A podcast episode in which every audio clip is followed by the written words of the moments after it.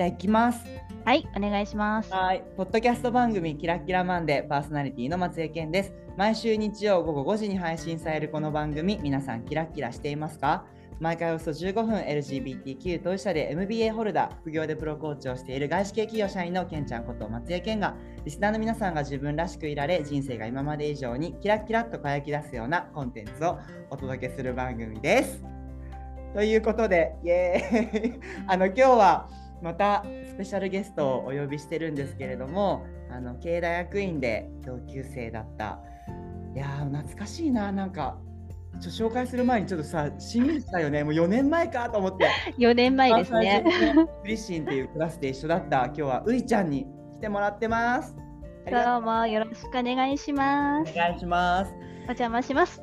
あね、あの最初にさ、ちょっと聞きたいなと思うのがさ、今回ほら募集したじゃない、Facebook で。はいはい。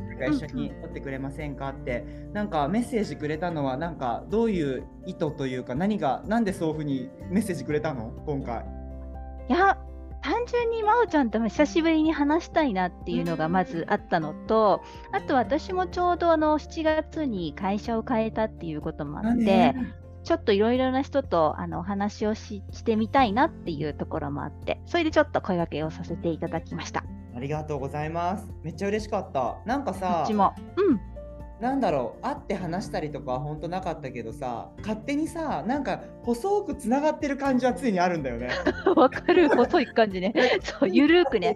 わかる存在はさわ、かるわかる。常にさ、いなくならないっていうかさ、常にここら辺にいるっていうのはさ、あってさ、でも改めてこうして、ね、時間を共にして今日話せるのすごい楽しみ。本当ね、なんか久しぶりで、ちょっと痩せてるのにちょっとショックを受けて、私がめちゃくちゃ太ったので、8キロ痩せたんでしょ？私8キロあの痩せました。8妬ましいわ。妬ましい。キロ痩せました。でもなんか、あれね、なんか痩せるとさ、うんうん。いいよね。あ それ私に言う？いやいやいや、でもさ、ちあえちなみにさ、ちょっと聞きたいのはさ、ういちゃんがさ、さっき15キロ太ったって言ってたじゃない？そうそうそうそう。テレワークでね。ね、うんそれそあそれテレワークでなんだ。そう、テレワークで、本当に、なんていうのかな、もう、私の部屋、部屋が、部屋がないんですけど、リビングに PC 置いて、でもトイレとリビングはご飯食べるとこじゃないですか。もうそこしかもう動かないから、1日500歩ぐらいしか歩かないみたいな。あそうそうそう。でも良くないなと思って、で、ちょうど辞める1ヶ月前は一月休暇もらって、で、今、会いに行きますキャンペーンっていうのをやって、ワンオンワンをその人の家近くまで行きますっていう形で、うんあちこち出歩いてたら若干痩せた。ーへーじゃあやっぱり動いてなんかね、うん代謝させると減ってくるんだね。やっぱじーっとしてると溜まってくんだね。まあね、社畜を通り越して家畜だったからね。家の中でもね。そう何そのキーワードすごいパワフルワードだね。いやでも本当にだって家でね PC しか見なくてねほとんど席もトイレとかぐらいしか立たないでしょ？なんだったらトイレもねギリギリまで我慢するって感じだったから。でもそれ。ね会議多いじゃない。ね。うん。なんだかんだ言うとさなんかトイレ行くタイミングとかさなんか水水汲みに行くタイミングとかさちょっと逃しがちなんだよね。そうだから朝必ず始まる前にポットを置いておく そういう意なるべく動かないそうそうそうそうこういうとあれね本当に家畜っていうかさなんかにゲージに閉じ込められてる生き物みたいな感じするね。そうだから本当にもうそういう生活が良くないなと思ってちょっと仕事の仕方も見直さないといけないなってちょっと思ったのもあって、ううんん今はちょっとなるべく会社に行ったりとかして、あそっか。うんうん、家畜をちょっと家畜から社畜になってやがて普通の人間になりたいなと思ってる所存です。今そのプロセスの途中なんだね。今はまだ家畜かな。今まだ家畜だけどちょっとねそんな家畜にななりつつあるみたいなところにも気づいてあえてこうやって動きをねそうそうそうそう。うん、うんそう。まあ、あと会いに行くって、人に会いに行くっていうこと私あんまりしないタイプだから、まあ知ってると思うけど、あんまり人と話さないから、だから、あえて6月はちょっと違うことをしようと思って、普段話さない人のところにあえて行って、自分から行って話すとかっていう風にすると、気持ちもね、ちょっとスッキリするよね、やっぱり。うん。あじゃあそれちょっと普段やんないことをさ6月やってみてそうそうそうそうすっきりしたんだめちゃくちゃすっきりした。もうね、一番大きかったのが、今まで仕事とにかく何が何でも達成しなきゃって思ってたんだけど、6月が終わって分かったのは、うんなんだろう、働かないでお金もらうの最高だなって気づいた。まあ、でもそれはさあれだよ今まで本当にさすっごい働いてたじゃん。そうね。おかしかったよね。ヘロヘロになりながらさ大学院通ってたじゃん。そうそうそうそう。ねだからその中のさなんかね1ヶ月それで何もしないでさお金が入ってくるみたいなのをかん改めて感じるとさそれはなんかいい時間だなって思うよね。そうだね。あとやっぱり、その人と仕事以外の話をするっていう経験がやっぱりあまりなかったから、やっぱいろんな人の背景とか聞けたので、なんか明らかに自分の中で視野が広がったなっていうふうに思えて、いい時間を過ごしました。なんか ああれねそれでひなんか人とさ仕事以外の話をするっていうことでさなんか,、うんうんなんかあり方にもなんか変化が起きてきそうな感じするねちょっと。いや、本当になんか、あり方っていうか、その、やっぱりいろんな人のいろんな背景っていうことを仕事以外に興味を持ったことが正直なかったんだけど、そうそうそう、なんだけど、趣味の話とか聞いたり、なんかこういうのやってるとかって話聞いたりすると、あそんなことあるんだ、じゃあ例えば走ってみようかなとか、で、うんシューズを買ってみるとかね、うん。うん。そう、運動しない私がシューズ買いましたよ。あすごい。すごいでしょ、うんもう、ね、ね、そう。なんかさこうしてさ久しぶりに話すとさちょっと雰囲気変わった感じするもんね。本当に？うんそれは太ったからかしら、じゃなくて。いうかなんかあり方みたいなところだと思うんだけどさ、なんかさそう前ね。うん。オンの状態だった感じあ、ピリピリですね。わかるわかるわかる。忙しかったからさ、ピリピリもうん、追い詰めるような感じ、うん。でも、真央ちゃんもそうだったよね。ずっとだってさ、なんかさ、だってさ、教室から出てさ、ずっとなんか何語で話してんだ、スペイン語かな？みたいなさ。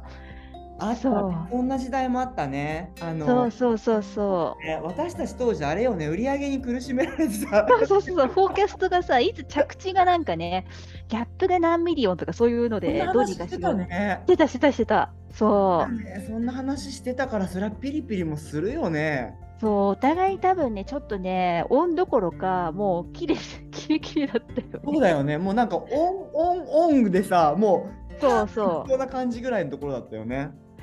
それにあの頃って多分お互いそうだったと思うんだけど、外資系だからかもしれないんだけど、常に成長しろっていう、なんかその圧力があるじゃない。あるねあるね。うんそうねそれ。うんそうでも会社の方のその仕事の成長っていう方向ばっかりのことを当時は考えてたなと思ってて、うん人間性の成長っていうか IQ と EQ で言うと IQ の方ばっかり言ってて、うん EQ の方をちょっとおろそかにしてたなって今は思うよね。だからそれはピリピリするよね。もう本当にね本当に思う。特にさキャリアをこうやって重ねていったりさ年齢を重ねていくとさ、その人の在り方ってすごいいろんなところに反映してくるなっていうのをさうんうん感じてて、僕自身ももちろんそうだしあとうんうん周りでさ、例えば一緒に働いているあの人生のさパイセンたちを見るとさ、はいはい。なんかそのあり方っていうかさ自分のありのままをこうやって出しながらそれをなんか世の中にこうやってなんか渡していきたいみたいなさあったかい気持ちを持ってる人がさそうそうそう。いうる一んうん方さエゴの塊みたいな人がいるわけいたりするわけよ。わかる サイコパスみたいなね。そう、いるいるいる。なんかもう何かにまみれてるみたいなさ私利私欲にまみれてる人みたいなのもささそうね。カルマを重ねすぎてる感じだよね。そうそうカルマもうカルマカルマカルマみたいなさそうそうそう。浄化されてないやつね。そうそうそうそうそうそうなんだね。つじゃ済まないよみたいなさ。煩悩しかないからね。そうね。そうそそう。いやーでも本当にそのうちの子供が実は二十歳になったんですけど今年う。成人したんですけどそう、もう二十歳か。そうだよ二十歳だよ。学校いあれ帰ってきたんだっけ？帰ってきて、うん今、日本の大学に今いるんだけど、あの一浪して、今年あのまた入り直したんだけど、大学に。なんだけど、やっぱりうちの子が、やっぱりそのさりげなく自分の生き様を見てるっていうことに気づいたことがあって、それもあって、ちょっと最近、考え方を変えようかなってちょっと思ったんだよね。なんか、うんそう。それはなんか直接的になんか言われたの息子さんに。それともなんか何かで気づいたの？それ私のこと結構見てんなみたいな。ああのね、なんだろう、まず2つあって、1つがその文系で法学部なんだけど、なんかその JavaScript っていうそのプログラミングの授業を取り出したのね。で、私もともとエンジニアで、その後マーケに来て、で、その際にほら、マウちゃんとグロービスで出会ったっていうのがあったと思うんだけど、その彼的には、そのやっぱり今後エンジニアとしてのキャリアを積んで IT のことを分かった上で、マーケティングの方をやりたいっていうふうに言い出して、えー、そのキャリアっていうのはマネやんって思ったんだけど、で、その私の前職の会社のインターンが大体夏に募集されるんだけど、うん、あのそれを2年後に自分がその、まあ、あの、まあ、大学3年生かな？なるから、受けようかと思うっていうことを言っていて、うん、ってことはやっぱり見ちゃいるのねと。で、勉強をしてるのもやっぱり、その私が、彼が高校の時に、やっぱりグロービス行っていて、うん、さっき言ったように、その時間ない中で、なんか、宿題やったでしょ？そういうのもやっぱり見てて、勉強するっていうところについては割とポジティブに思ってるみたいっていうことは最近分かって、うん、うん、危なかったなと思って。見てるんだと、見てるんだと、で、怖っていう。でもなんかさ今の話わって言いつつ、なんかちょっと表情的にはなんか嬉しそうな感じもするけど。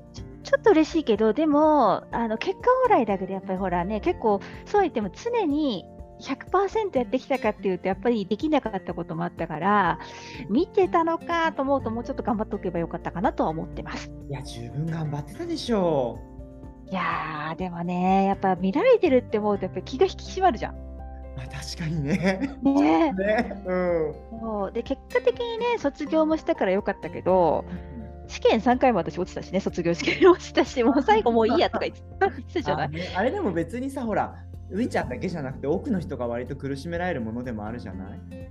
でももしあれで、まあ、卒業しなくてもいいかって言ってたけどあれクリアしなかったらもしかしたらまあ見てた人がいたって気がつかないでね。ああなるほどね。やったらちょっと怖かったなと思ってね。うん、うんそうそう。だから常にね、自分の振る舞いって誰かが見てるって思って、うん、やらないといけないんだなっていうのは、最近気づきました。へなんかそこを踏まえてさ、うん、そのあり方をちょっと今変えようと思ってるって言ってたけどなんかどんな風に変えようって今なんか心がけてるの？やっぱりね一つは何て言うかな思やったことがないことをやるっていうことをしようっていうのとあとはもう一つはやっぱりつい忙しいから今はやらないっていう風なのをやめてとりあえず手つけてみるっていうのをやってみようかなと思って。まあいいじゃん。うん。かな、うん、ちっちゃいことなんだけどね。でも何かやっぱり行動するってさ、うん、それも大事だと思うしさね、うんうん、からなんかいね分かんないよ正直それがよくなるかも分かんないけどあやっぱこれいいやってさなることもあるかもしれないけど、うんうんうん、でも何かやっぱり動きがあると変化するからね。それは何かしら影響ありそうだよね。そうで、やっぱや、あとはいいかどうかっていうのやらないとわからないじゃない？結局。なのよ。ね。それはすごくわかる。そうで結局、永遠に忙しいっていうことがよく分かったんですよ。例えば子育てしてて、いつか子育てが一段落するかなと思ったけど、結局19歳までその一浪しちゃったから浪人で受験があったりもして、いつまでたっても忙しいわけですよ。うん、とすると、いつかなんかやろうって絶対永遠できないなって気づいたっていうのは結構大きいかもしれない。いい気づきだね、それもね。うん、そうなのよ。本当に。明日やろうはバカ野郎っていう、なんか、こなんかわかんない。面白い。何それ面白い？そんな言葉があるのかわかんないけどさ、聞こえてきたよ、今ちょっと。明日やろうはバカ野郎だなっていうか、今ね、やりたいって思ったら、まずちょっとやってみるみたいなさ。そうそう、あの林先生の今でしょだっけ？あれ、本当そうなんだなと思って。ね、そう、懐かしいんだけど。ね、そう、でもあれ、本当そうだなと思って。そう、だからやっぱり何かしらちょっとでも面白そうって思ったら、まずは行ってみるとか、やってみるっていうのを、今までは結構やらなかったんだけど、ちょっとやるようにしようと思って、まあ、それがその、真央ちゃんと話そうっていうふうに言うのにもつながるんだけど、うんうん、っていうところです。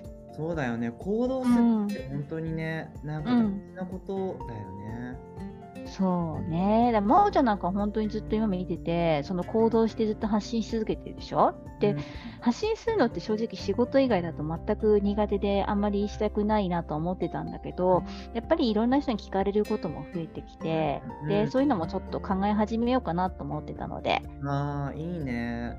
うん、なんかほんとさ、ういちゃんの生き方ってとってもユニークで素敵だなと思うんだよね。聞いてる人は知らないと思うけどね。でもういちゃんってさそれをさなんかねわかんない今はどう捉えてるかわかんないけどさなんか私なんてみたいなところもさ正直あった時期もあったと思うのよ。めっちゃあったよ。もうほとんどそうだった。そう。うん。そうでもなんかそれでそれでもっていうかさそんなこともありながらもさ今こうしてさなんか生き生きとさ僕には生き生きと映る映ってるんだけどさあ、もうそれは嬉しいよね。うん、生き生きしたいからね。なんかそんな風にさ生きてるっていうのも本当誰かの勇気になったりとかさねこうあるべきじゃなくていいんだなっていうところから一人でも多くの人をさ解放できるパワフルさあるじゃんういちゃんって。いや、それはね、気づいたことがなかったけどね。そう、いつも一人だったからね。だから、なんか、そのいつもなんとなく、あなたは私と違うからって感じで線引かれちゃってる感じが自分は勝手にしてて、うん結構いつも一人だった感じはするんだけど、自分から入ってみるっていうのもうちょっと頑張ってみようかなと。ぼっちをいいよ、ぼっち脱却ぼっち脱却っていうかさほら、うんなんかさ、うん。あなたは私と違うからねってさうん。パワフルな人ほどやっぱそう思われちゃうんだよね。なんかもうさああ。人なんだけど人人と思われないっていうかさそうそうそうそうそうそう。どこの星から来たんですか？みたいなさぐらいに捉えられちゃう。ね。うん。そう結構傷つかない、なんかそれは、あそうなんですね、頑張られたんですね、そこまではいいんだけど、でもそれはういこさんだからできたんですよって言われたり、で真央ちゃんだとほら、それは真央ちゃんだからだよとかって言われることってあると思うんだけど、あれ結構傷つくんだよね。うんいやーそうそうそうそう。うん。そうなんだよね。なんかなんていうの？諦められちゃうっていうかさ僕,、うんうん。僕はさ割とそうやっていろいろいろんな過去もあったりとかさいじめられましたとかさ、自分のセクシュアリティで悩みましたとかさいじめられて自殺もしようと思いましたとかさでもそっからやっぱり生きようと思って頑張ってさでもどっかで自分って価値のない人間なんじゃないかみたいなことをさ抱えながらもさ、うんうん、なんかしたいと思って努力してやってきてさ、まあ、今こそううだよね。う僕はん僕で今すごい幸せに生きてるんだけどただなんかそれが特別な人と思われちゃうのは僕としてはさみんなになんか全然なんかちゃんとしたあり方なんてなくてその人らしく生きればいいんだよっていうさバトンをこうやって渡していきたいんだけどさいや私それ、うんいや私そんなバトン受け取れませんっていうかさ なんかさノーって言われちゃうっていうかいやそれあなた特別だからそれできたんだよって言われちゃうの。寂しいっていうか、ね。そんなことないんだよみたいな。わかる。で、私もさ、今すごい真央ちゃん言ってくれて、初めて多分言うんだけど、私もいじめられててね、ずっと。うん。あの学校行けなかったってもあるんだけど、あの病気で、だけど、いじめられてて、やっぱり私も死のうって何度も思ったことがあって、でそこからやっぱり少しでもね、あの普通に人と話せるようになりたいなって一心だけで頑張ってきたんだけど、やっぱり同じようなことがあって、やっぱりその、ね、なんかそれでみんなから、でもそれはウィコさんだからだよって言われるたびに、本当にそうなのかなってすごい思うことがあって。ねなんかやっぱりちょっとそういうところとかねそんな風に言わないで一緒にちょっと頑張ろうよとかね思ったりするんだけどね。そうそうんなんんかそなんかよくさそういう面で言うとさ嬉しいのはさなんか本当勇気もらってこんなこと挑戦しようと思いましたとかって言われると僕すっごい嬉しいんだよね。わかるわかる。そう。だからなんか本当に私なんかもその学校小中学校行けてないって、うんこの間書いてちょっとバズっ記事がバズったんですけどやっぱりその九九とかもできないような人間でも、まあ、それなりにね学校も行けてね今この時代だと IT がありますから。うん。そう。ね、それでやっぱりそれなりになんか普通に会社員としてやっていけるっていうこともできているので、本当になんか特別どころかね、むしろ結構頑張らないといけない人だったと思うので、本当にやるかやらないかだけで、あの多分もし何か違うがあるとすると、そこだけだと思うんですよね。うんそう。うん。だからなんかそういうなんかこうあなたは違うからっていうのじゃなくてね輪に入ってみたいなっていうふうにすごくいつも思ったりしてますけどうんうんね。うん。そうなんかあと違うってことはいいことでもあるからねなんかしかもそうみんなそうそうそう。違うじゃん正直。そうそうそう。あったよね。それみんな違ってみんないいって言ってたよ。パイセンみの。みすずみすずみすずパイセンすごいよね。そパイセンのなんかそう,、うんうんそうね鳥と鈴とさなんか全然違うけどもうそれはそれでいいわけじゃん。う。そう。本当にいい詩だよね。うんうん。あとなんかさその、うん僕たちに関わる人から見ると僕たちってちょっと異常に見えるけどさ正直さその人たちのことも僕たちからするとちょっと異常だったりすることだってあるかもしれないじゃん。うん、そうだよ。みんなおかしいからね。そう。でもそれでいいんだよそれでいいなって俺本当に思うんだよね。うん。私も大賛成、本当にね。なんかみんな本当ありのままでその過ごすのっていう言い方だと綺麗事に聞こえちゃうけどみんなね好きにこう違うんだっていうこと分かって譲り合えてねほんのちょっとだけ譲り合えるようなね世の中になれるともうちょっといい感じにねみんな過ごせると思うんだけどなと思いますよね。そうそうそうそう。うん、なんかさあの、うん、やめてくれって思うのはこうあるべきを押し付けないでくれって思うんだよね。あるね。あるね。べき論ね。べき論は本当になんかねこれはなんか世の中に僕願ってることでもあってね。なんか子供って自由じゃない、うんうん、本当に、うんうん、でもなんか大人になるにつれてさ、うん、なんかべきにこうやってなんかねさなんかべきのさ鎧を着させられるのかさ箱に押し込められるのか分かんないけどさ気づくとなんかべきに染まってることってあるじゃない？あるね。なんか、ジェンダーなんかまさにそうでしょ。なんかね、その、そうそうそう。なんか、本当にみんな幸せになれないよね。やっぱね。うん、誰が決めたんだっつうのって話でね。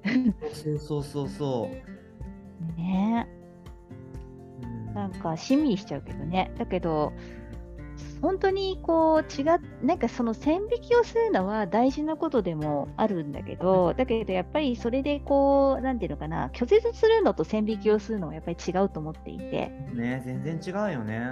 うん尊重するって意味でねちゃんと区別してくれるのはいいんだけどやっぱり拒絶の意味で線引かれちゃうと寂しくなっちゃうよね。そうそうそうそうなん。かそうね。そいやそれも本当ある。なんか僕別にさこの LGBTQ の当事者ゲイだっていうことをさ、うん、受け入れてほしいとあんま思ってないの正直、うんうんうん、別になんかそういう人もいるんだなぐらいで、うん、なんか認識してくれてればそれでいいっていう。うん。なんか本当ただそれだけなんだよね。うん、なんか別にそこにいい悪いはないし好き嫌いとかも関係なくってその人はそういう人ですっていう形でそう、ね、なんか僕からするとさ、うん、正直さ、きゅうりが好きか嫌いかぐらいの感じなんだよね。わかる、その感じ。そうだよね。きゅうりが好きか嫌いか。いいわ、それ。うん。そう、なんか、正直さだって食べ物の好き嫌いなんてさ決めて育ってるっていうよりもさ、うん、多分生まれつきのさ思考とかさ育ってきたなんかあれでそうなってると思うんだけどさ別に僕もさ男が好きだってさなりたくてなってるわけでもないさ気づいたらさ恋愛対象が男性だったっていうただそれだけ、うんうん、なんかそうだから本当に食べ物の好き嫌いがあるみたいなぐらいの感覚なんだよね。うん、だからそれなのになんで恋愛対象になるとこういうカミングアウトみたいな言葉を使って「いや僕はさゲイでさ」みたいな風にさ言わなきゃいけないのかなっていうのはちょっと異様なんだけどまずはこうやって認知してもらうっていうところでまあさ100年後とかにはきっとさこういうゲイとかさ LGBTQ みたいな国もなくなっててほしいなとは思うんだけど。うんなくなると思うよ。だってさ、ね、結局みんななんか同じ人間じゃない？そういう。だってね。そうなのよ。本当そう。そう。そうそう。なんか芸のがさ、ね、頭から手が生えてるとかそういうわけでもないしさ。そうそうそう。ものがあるとか何かじゃないとかさ、そういうわけでもない。ただの本当一人間であるっていうさ。そうそうそうそう、ただ人間なわけじゃない？だから別にそこになんかそれ以上でもそれ以外でもなくて、うん、そう、なんかそう、別に尊重すればいいじゃないと思うんだよね。そうなのよね、本当に。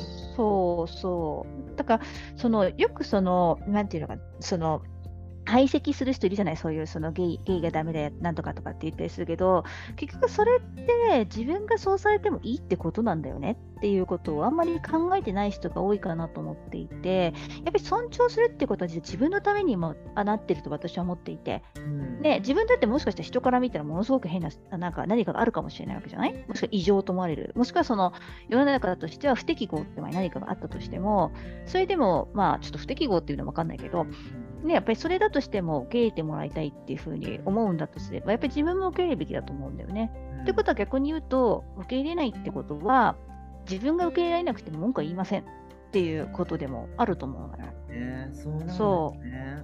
うん、ん。でも、ね、自分じゃ受け入れてくれなくていいってことですかって言ったら、いや、そういうわけじゃないって言うと思うんですよね。だから、やっぱりお互い様っていう気持ちがないだけなのではないかなというふうに最近はちょっと思ったりしています。あ確かにそういう、うん、そうだね。そう。だから、そんな、なんかね、そのプライドンパレードとかもね、そのうち多分あの当たり前のようにして、ただの祭りになっていいと思うのよ。うんうんうん。そこに特別な意味がなくなって、そしたらこれなんでやってんだっけ？綺麗だね。な何々で綺麗だねって言って、それでもう終わりの世界が来れば一番いいわけじゃないですか。あいや本当に本当にねうんそうそいやそうねそういう本当にでもそう思うでなんかさこんなこと言って今ふとさ思い出すのがさ僕さもともとおじさんっていう種族が苦手だったのよ、う。おじさんね、おっさんね。はい。種族が苦手でさ、うんうん。おじさん、まあ、そもそもそのおじさんってカテゴライズするのも今となってはどうだろうって思うんだけど当時は本当苦手でなんか、うんうん。過去はこうだったとかこうあるべきだみたいなのを強く持ってる特におじさん種族が結構苦手うんうなんだん。けど、僕が気づいたのはねあのそこにこうやって入っていこう行こうとしたのね僕まずゴルフマジで？ゴルフをやったり。まあ、おじさんの生態を知ろうキャンペーンっていうのをあ、なるほど、フィールドワークね。そうそうフィールドフィールドワークしておじさんの生態を知ろうキャンペーンをしてうんうんうん。ゴルフやってみたりとかなんかその好きなことをちょっと知ってみたりみたいなのして。あと交流を持つみたいなことをやって分かったのはこうやって何何？から見てて、うん。うんおじさんはこうだみたいなところに一歩入ってみるとやっぱ、うんおじさんもおじさんでそれぞれだってことなんだよね当たり前なんだけどさみんなおじさんでみんな違ってみんなおじさん。おじさんもおじさんでの中で違ってみんないいいいんだよね。で おじさんにはおじさんの悩みがあるのよ。そうそうそうそう。そうなんだよね。なんかねそのいおじさん A, A おじさんはねいや、うんうん。家に居場所がなくてさとか娘にくせえって言われてんだよとか気のさ毒。気の毒。とかさなんかうんそんなさ、今まではちょっと自分が苦手みたいなおじさんのことにさ、ちょっと一歩入ってさ関わりを持つ中でさそのおじさんの悩みとかをさ共有してもらうとさなんか可愛いなっていうかさおじさんも苦労してんだって思うとさ急になんか見え方が変わるっていうかさ今まではすごい嫌な存在だったおじさんがさちょっと質感が変わるっていうかさちょっとなんか抱きしめてみようかなみたいなさ一瞬そういう風になったりするのも面白いなと思うね。ああ、でもだから結局ね、人間ってさ、絶対悩みがあるじゃない。うんそう。だから結局人間なのよ。やっぱり関係ないんだよね。おっさんなのかおばさんなのか、うん若えのかイケメンかどうかわかんないですけど、みんなね、人間なのよ、やっぱり。そうなんだよね。うん。そこに一人一人にこうやってやっぱ関わっていくっていうことって大事だなって思うし、そうなのよ。最近やっとそれに気づいたよ。でも俺も最近やっと気づいたよ本当に。なんかさ当たり前のように感じるけどさ、うん。やっぱさ後回しになっちゃうっていうかさ楽な方に行っちゃうんだよね。楽な方って何？それなんか例えば。うん。一人一人にこうやって寄り添うってさ力がいることでもあるなとも思うの、労力っていうかさそうだね。でもなんかさ「はいおじさん」とかさ「ゲイ」とかさ なんかそれでさ分けてさ関わると楽な楽っていうかさ適当に関われるじゃん。うんうんうんうんうん。そういう意味で多分ちょっと大変にはなるんだよね。でもやっぱそこを丁寧に関わうんって好奇心を持って知るっていうことがなんか僕にとってはすごい人生を豊かにすることだなって今は感じてる。そうだね。知ってもらう方も知ってもらうことって嬉しいと思うしさ、あとはすごくちょっと思うのは、その本当に力いるなと思うのは、寄り添うことしかできないじゃない？結局さ、人って手を差し伸べても、その手をさ、相手が握ってくれないと助けることもできないじゃない？うん。だからね、その手手を握る力もないぐらい弱った人がいるときに、やっぱりそっとそばにただい居続けるっていうのも結構しんどいじゃない？だけどね、それをやっぱりこうできるぐらいの、なんていうのかな、強さっていうのをやっぱり自分も持ちたいなっていうふうに、なんか今聞いてて思った、すごく。うーん何？ねえいやーなんかでもそんな存在になんかいや本当に僕もなりたいなと思うよ。そうななんかやっぱ寄り添うのが一番難しいと思うんだよね。なんか一緒に引っ張ってってあげるって実は一見楽だと思うの。流ある意味流す、ね、流れにこう力に流しちゃうから。でもね、そのどうしてもそこから一歩も動けない人がやっぱいて、その時に、ね、自分がなんかそれで一緒にね、いてあげる、なんとなくずっといてあげるだけでもね、いいんだけど、ただ待つのも結構厳しいじゃない？うんねそう、でも、それぐらい、そういうことができるぐらい、やっぱり、なんか、なれるといいなって、ちょっと今聞いてて思った。